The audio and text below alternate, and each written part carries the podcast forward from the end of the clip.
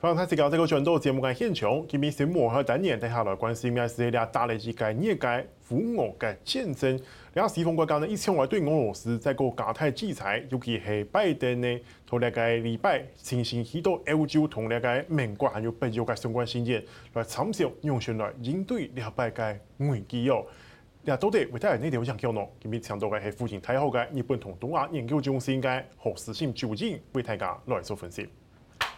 教授你好，哎，主持人，各位观众，大家好。就是，我们看到这个乌俄战争进行了一个月的时间，那这段时间我们也看到说，西方国家不断的对俄罗斯的制裁是越来越重了，包括企业到他们的国会议员，甚至连普京本人可能都他是他的制裁的对象。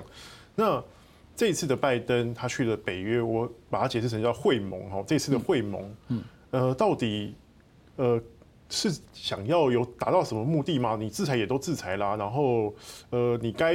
提供乌克兰的也是继续在做啊。那他有他这样的动作，有想要达到什么样的目的？那当然，这个是美国对这个北约盟国哈，它的安全，我想这个是这个具体的这个拜登总统用他的一个行动，那对这个所有的这个北约的会员，特别是跟这个俄罗斯以及比较靠近这乌克兰，比较像像波兰还有波罗的海这个三个国家。那他们是比较直接的受到这个这一次的乌俄冲突的这样的一个这个影响哈。那那事实上这一次的这个呃拜登总统，我想他很清楚的跟这些盟友这个传递了一个保证啊，就是说，那这个战火这个基本上如果烧到了这个北约。那当然，美国它是不会这个违背对这些盟国的这种安全的这样的一个保证哈。那另外一方面，当然这个呃，他这个行动事实上这个呃，还包括这个他他开完这些会议之后，他会到波兰去访问。那当然，他们也要进入这个乌克兰哈。那不过就是说，他这样的一个行动，事实上也是给俄国这个传这个也发出了一个最直接的一个讯号，就是说你这个战火绝对不能够溢出这个乌克兰这个范围哈。而且他们在这次的一个会议里面，事实上还这个跟这个俄国提出这个这个一个非常强烈的这样的一个这个呃呃警告，就是如果你动用了所谓的化武的话。那这个核武对，或者核武哈，那当然可能核武的这个可能性比较小，那化武是有可能哈，那化学武器，那如果动用化学武器的话，那这个呃可能这个会改变了现在的这个北约。他的这个呃态度，换言之就是说，如果你用了化武的话，那不管你有没有把这个战火这个波及到现在的这个北约，但那可能北约跟美国他们都会这个呃介入这场战争哈。那当然这个呃应该也是这个对这个普丁啊这个一个这种讯号，就是说你不要杀红了眼哈。那个用这个化武的话，那当然事情就另当别论。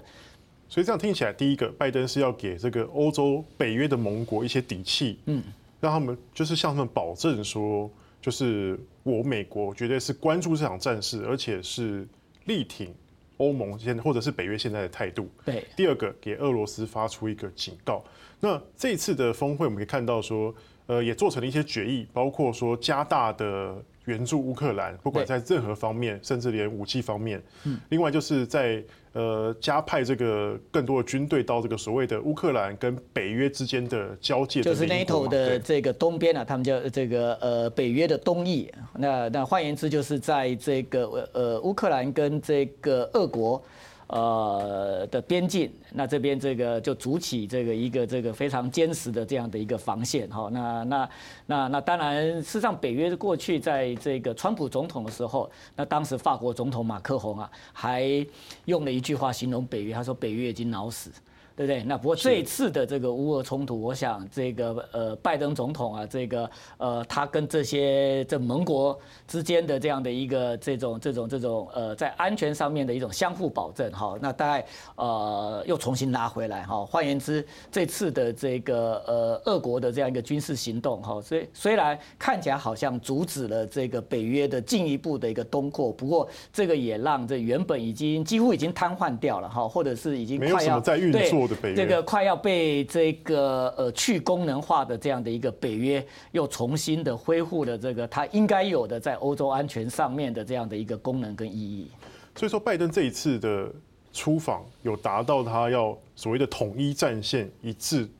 对抗俄罗斯的这样的效果吗？呃，当然，这个看起来大家好像都这个呃跟着这个呃美国的这样的一个方向来走了哈。那不过这里面还是有一些不同，比方讲这个美国跟英国，他们这个之前这个发出说大家都要这个抵制这个俄罗斯的这个天然气跟石油，事实上这个是。这个俄罗斯啊，这个获得这个呃这个呃资金最大最大的一个这个手段哈，那。我们也看，就是两千年之后，那为什么这个呃，俄国它似乎又从这个苏联解体之后又重新的这个站起来？那普丁也在那个时候，对不对？他一路的他怎么选怎么赢啊，不是总统就是总理。那最主要的原因是因为反恐战争之后，整个国际能源都上来了。那俄国基本上这个它可以透过能源的这个交易啊，那赚这个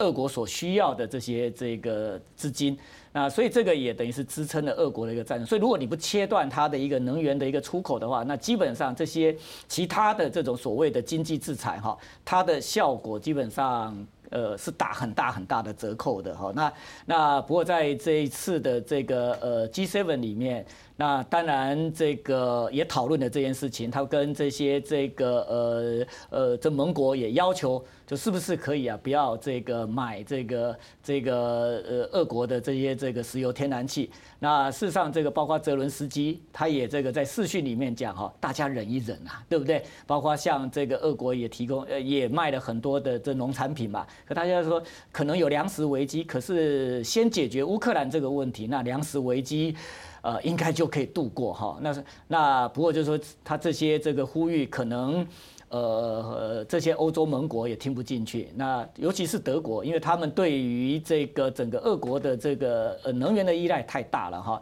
那短时间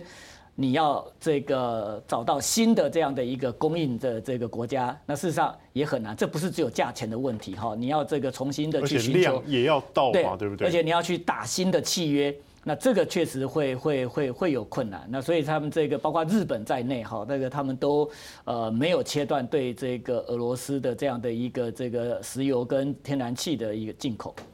我是这样子看起来，好像西方一切的手段都快用尽了哈。嗯、那到底还有什么办法可以来阻止，或者是来促使这场冲突战争停止啊？那个当然到最后，事实上可能还是要透过外交的斡旋啊。那呃，就谈判哦。那当然，现在这个基本上，俄国跟这个乌克兰的一个战事正在持续当中，而且这个呃，双方好像也没有这个呃停火的这样的一个意思哈。不过在打的同时，事实上也在谈哦。那边打边谈，对，那边打边谈。那只不过是最后是不是一定要有一个这个力量进来做所谓的调停？那当然是谁进来调停会比较的这个有效。那之前事实上他们也在土耳其，对不对？那后来这个泽伦斯基，因为泽伦斯基自己是犹太人，他是犹太裔。所以他跟这个以色列之间有有有比较亲密的这个关系，而且以色列跟两国关系都不错。那以色列似乎也跟两边这个都可以啊，这个谈得上话。所以他们这个后来也说，那到这个以色列，对不对？那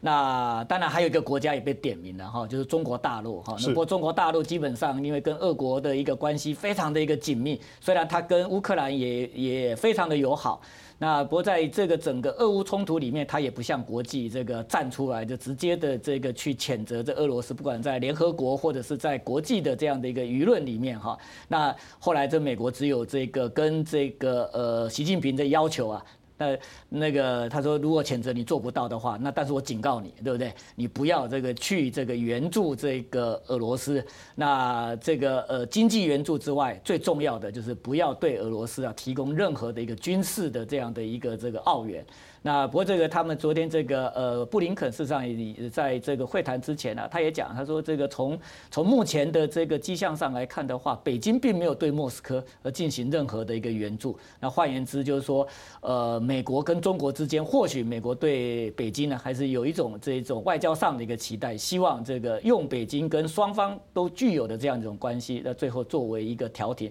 不过这里面事实上还是要看北京。他最后自己他愿不愿意出来做这件事，而且他做了之后，他自己也会去盘算，那他会不会两面都不是人？可是看起来，嗯，北京的态度好像有一点调整了，因为我记得之前，呃，中俄之间啊，他们说他们的合作是无上限，对对，上不封顶、啊，上不封顶。但现在呢，现在好像又有点改变了。现在说，现在强调的是，哦，上限就是就是最多就是联合国宪章下面所规定的规程，嗯、我们的上限就到这边。是不是北京的态度也有在软化，或者说？也有一点开始动摇了。事实上，中国跟俄国的关系本来就很吊诡。但我们回顾历史的话，四九年中共刚建政的时候，他们曾经是这个所谓的这种同盟，对不对？当时毛泽东对苏联一边倒。可是很快，这个关系大概在十年、十年之后就改变了。赫鲁雪夫上台之后，这个中苏共关系就一路的这个恶化。像这个这个中苏之间的关系，这实际上是来自于历史，来自于这个地缘的政治。那如果我们回顾历史的话，事实上这中国对俄罗斯是没有好生印象。那现在事实上美国人也知道，就是说他们在外交上面的这样的靠近，这完全是因为中俄同时受到美国的压力。那不过这一次的这个呃北京啊，这个他也没有像毛泽东那个时候啊，就是说坚决的这个就站队这个莫斯科哈，这个对这个俄国一边倒，他没有，他这次学聪明了哈，因为这个在全球化的这样的一个这个呃世界里面的话，那基本上这中国事实上跟。这个呃，跟这西方国家也有非常紧密的这样的一个经贸的这种关系要去这个维护，所以他在他在这一次事实上，这个呃，这美国也知道，就是说他不会啊，这个像上次一样，就是说跟。这个俄国背靠背，事实上，美国最担心中俄背靠背。那不过就是说，他如何的把这个呃中国大陆在外交上面稍微的往西方的国家这个拉过来一点点。那当然，这个呃美国在外交上面，就或许，这个他在未来可能也会啊，这个稍微的这个去改变这过去这个呃这两三年来跟中国的这样的一个这个这个比较这种竞争的这样的一个对抗。不过这并不意味中美之间的这样的一个矛盾，他们。会在这样的一个俄乌冲突底下，他们就化为乌有。所以说，这个大结构不会因为这个俄乌冲突有所改变。我觉得这个中美的这种这种对抗，特别在贸易上面，以及这个双方在价值观上面的这样一个对立啊，